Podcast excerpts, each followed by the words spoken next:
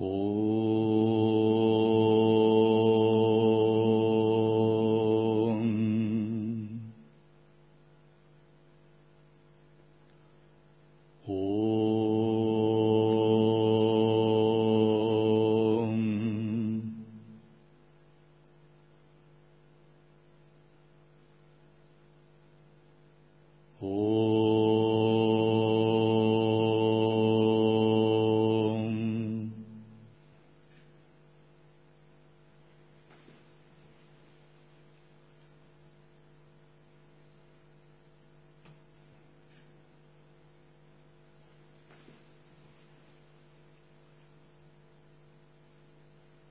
Сутра вопросы Мелинды.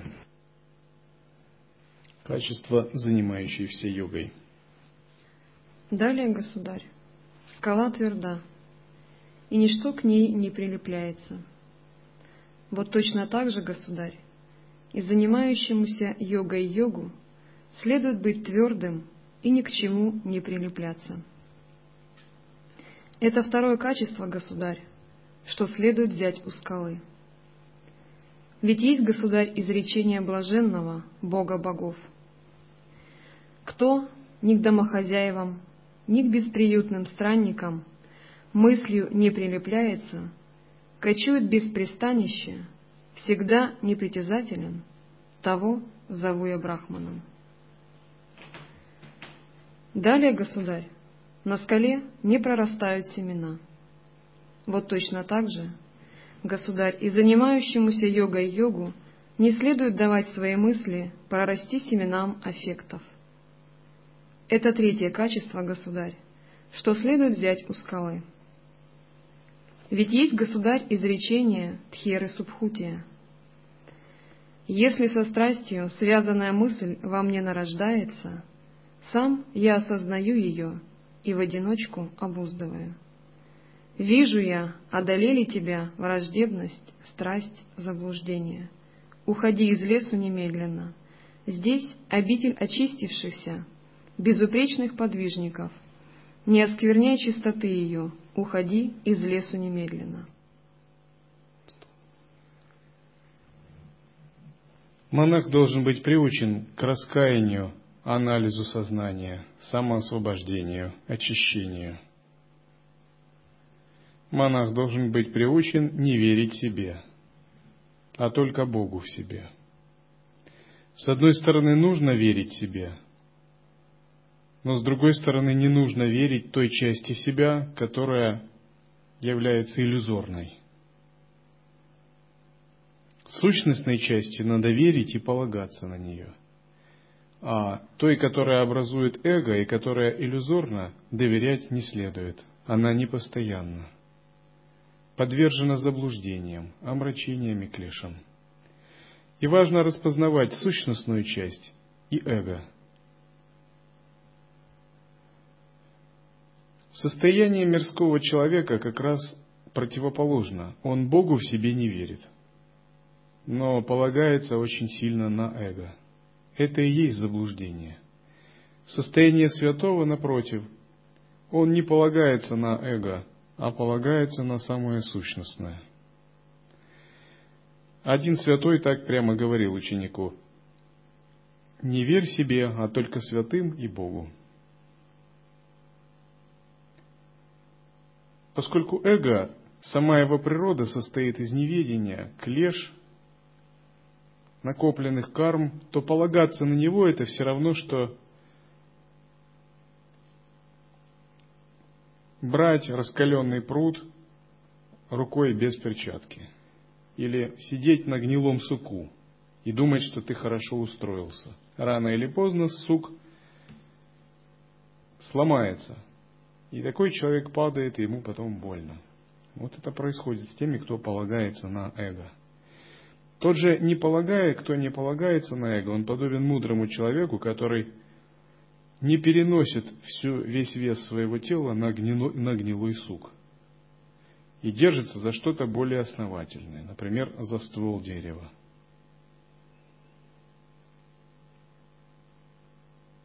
Далее, государь, скала высоко вознесена. Вот точно так же, государь, и занимающемуся йогой йогу следует высоко вознести свое знание. Это четвертое качество, государь, что следует взять у скалы.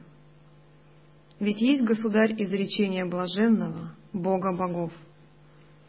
Когда умный прогонит прочь небеспечливостью беспечность, он воссядет в чертоге мудрых и, лишенный печали, посмотрит на печалящихся людей, как с горы на равнину смотрят, как разумные на глупых смотрят. Святые и пробужденные смотрят на омраченных существ, на тех, кто пребывает в неведении, как разумные на глупых, как прозревшие на слепых, как проснувшиеся на спящих, как те, кто сидят наверху горы, как на тех, кто идет у ее подножья. При этом у них нет ни презрения, ни гордыни, ни высокомерия, а есть сострадание и желание помогать им.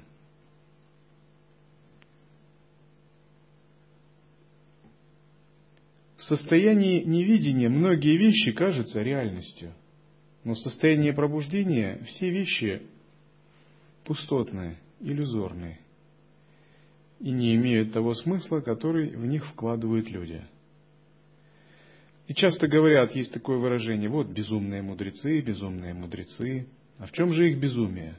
Как будто они совершают что-то такое невероятное или стоят на голове, и в этом, дескать, их мудрость безумная. Ничего подобного. Безумная мудрость, она только указывает на то, что они не вовлекаются ни во что мирское, ни во что светское. То есть святой, с точки зрения мирского, светского человека, это безумец. По своему желанию отказался от материальных благ, эгоизма, гордости, погони за жизненными целями, по своему желанию отошел от мира, стал в нем аутсайдером, по своему желанию отказался от различных желаний. Конечно, он будет безумцем.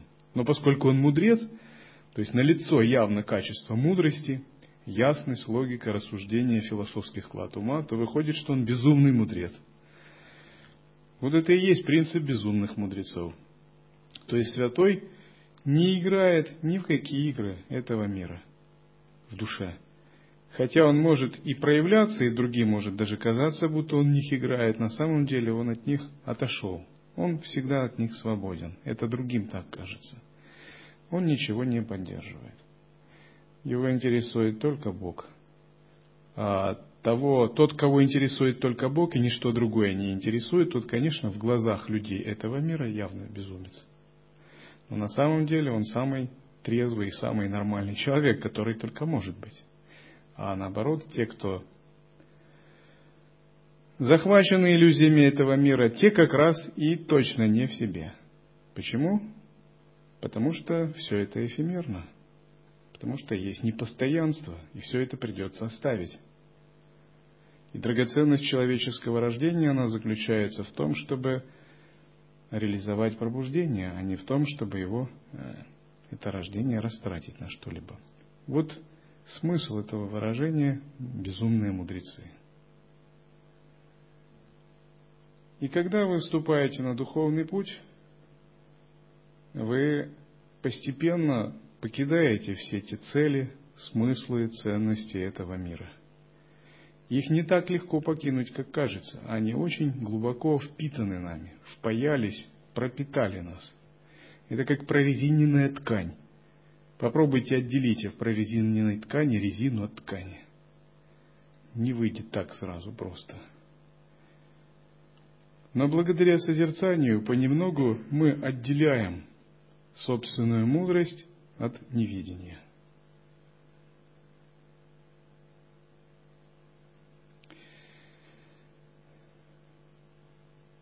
Человек, становясь на путь Дхармы, должен очень серьезно осознать свой выбор.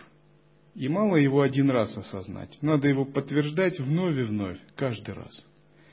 Если бы мы где-то были на необитаемом острове, и вам пришлось бы очень долго добираться, и на таком острове, куда раз в год пароход приходит, вы подумали 50 раз, прежде чем туда приехать, и гуру там был бы. И вы как бы поняли, что такое ваш выбор, отречение, монашество, какова ценность учения, что за это серьезно надо заплатить. Дхарма – это действительно покидание путей этого мира. Это всегда следует помнить. И открытие в себе другого, духовного мира. При этом к миру нет отрицания, нет негативного отношения. Просто есть внутреннее отрешение и другое видение. Далее, государь, Скала не возносится выше и не умаляется ниже того, что она есть. Вот точно так же, государь, и занимающемуся йогой-йогу не следует в мыслях возноситься или умоляться. Это пятое качество, государь, что следует взять у скалы.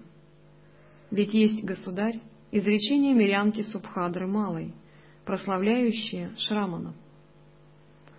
Всем людям свойственно считать что их везение возносит, а невезение умоляет. Не таковы мои монахи. Они в везении, невезении всегда собою остаются. Почтенный Нагасена, ты сказал, что следует взять пять качеств пространства. Каковы эти пять качеств? Во-первых, государь, пространство ни с какой стороны схватить нельзя — вот точно так же, государь, и занимающемуся йогой йогу следует быть таким, чтобы аффекты ни с какой стороны не смогли его схватить. Клеши не смогут вас схватить, если вы подобны пространству. Вся, весь раздел пространства заключается в Шамхаве Мудре, в том, чтобы пребывать в распахнутом состоянии ума. Приходят ли эмоции, омраченное состояние, блаженство или радость, какие-либо концепции, выполняете ли вы действия, вы всегда больше этого, вы всегда шире, вы всегда подобны пространству, а значит, ничто не может в вас оставить следов. Наступает естественное самоосвобождение. Но если вы забываете держаться пространства и становитесь равноценными приходящим мыслям, эмоциям, переживаниям, следы отпечатываются, и вы подвергаетесь карме.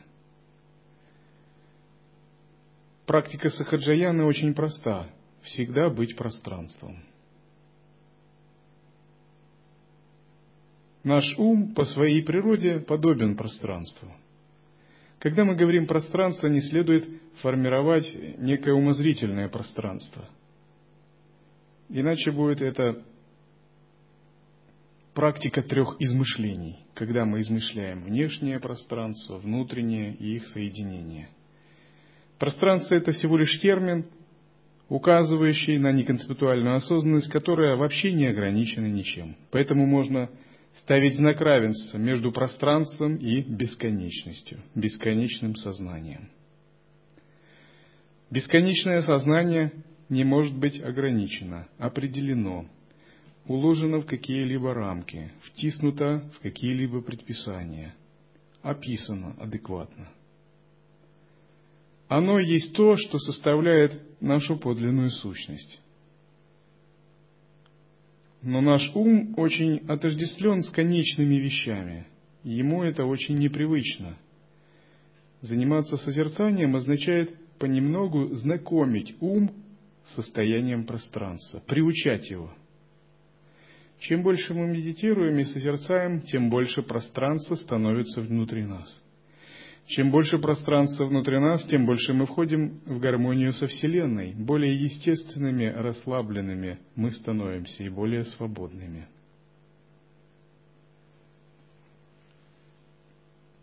Кажется, будто существует многообразие богов и ситхов, разных мантр, тантрических ритуалов, мудр, ньяс и прочего. У каждого своя история, семейство и так далее. И во всем этом можно запутаться – но подход Анутара Тантры не таков. Он говорит, следует смотреть на все эти божественные существа в единстве и распознавать, что все они по сути, являет собой пространство. И поэтому и Дататрея, Ситхи и Шива для нас в первую очередь это принцип пространства, а во вторую очередь это принцип формы.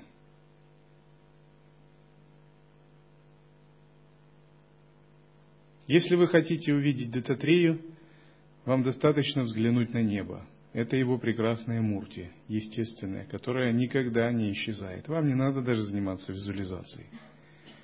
Или вам достаточно взглянуть в природу ума, выполняя Атмавичару и Шамхави Мудру. И вы сразу же с Дататреей, сразу прямо. Далее, государь, пространство освоено провидцами, подвижниками, божествами и стаями птиц.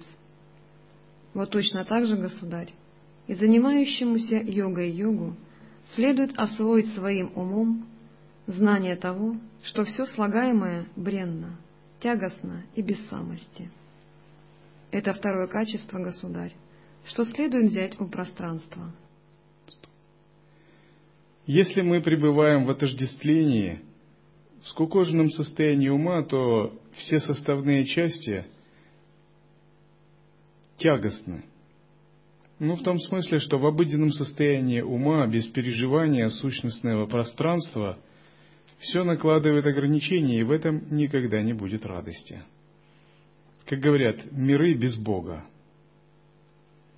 Когда же мы пребываем в распознавании сущностного пространства, напротив, я бы не сказал, что мир является тягостным – Мир является блаженством, он является прекрасным, фонтаном, игрой энергии Абсолюта. А чем он еще может быть, если он есть сам по себе Абсолют, игра энергии Абсолюта? Тягостным он становится лишь тогда, когда происходит забывание сущностного пространства. Далее, государь, пространство внушает страх. Вот точно так же, государь, и занимающемуся йогой йогой следует содрогаться при мысли о любых возможных в будущем рождениях. Не следует видеть в них ничего отрадного. Это третье качество, государь, что следует взять у пространства. Далее, государь, пространство бесконечно, безмерно и неизмеримо. Вот точно так же, государь, и занимающемуся йогой йогу следует обладать бесконечной нравственностью и безмерным знанием. Это четвертое качество, государь, что следует взять у пространства.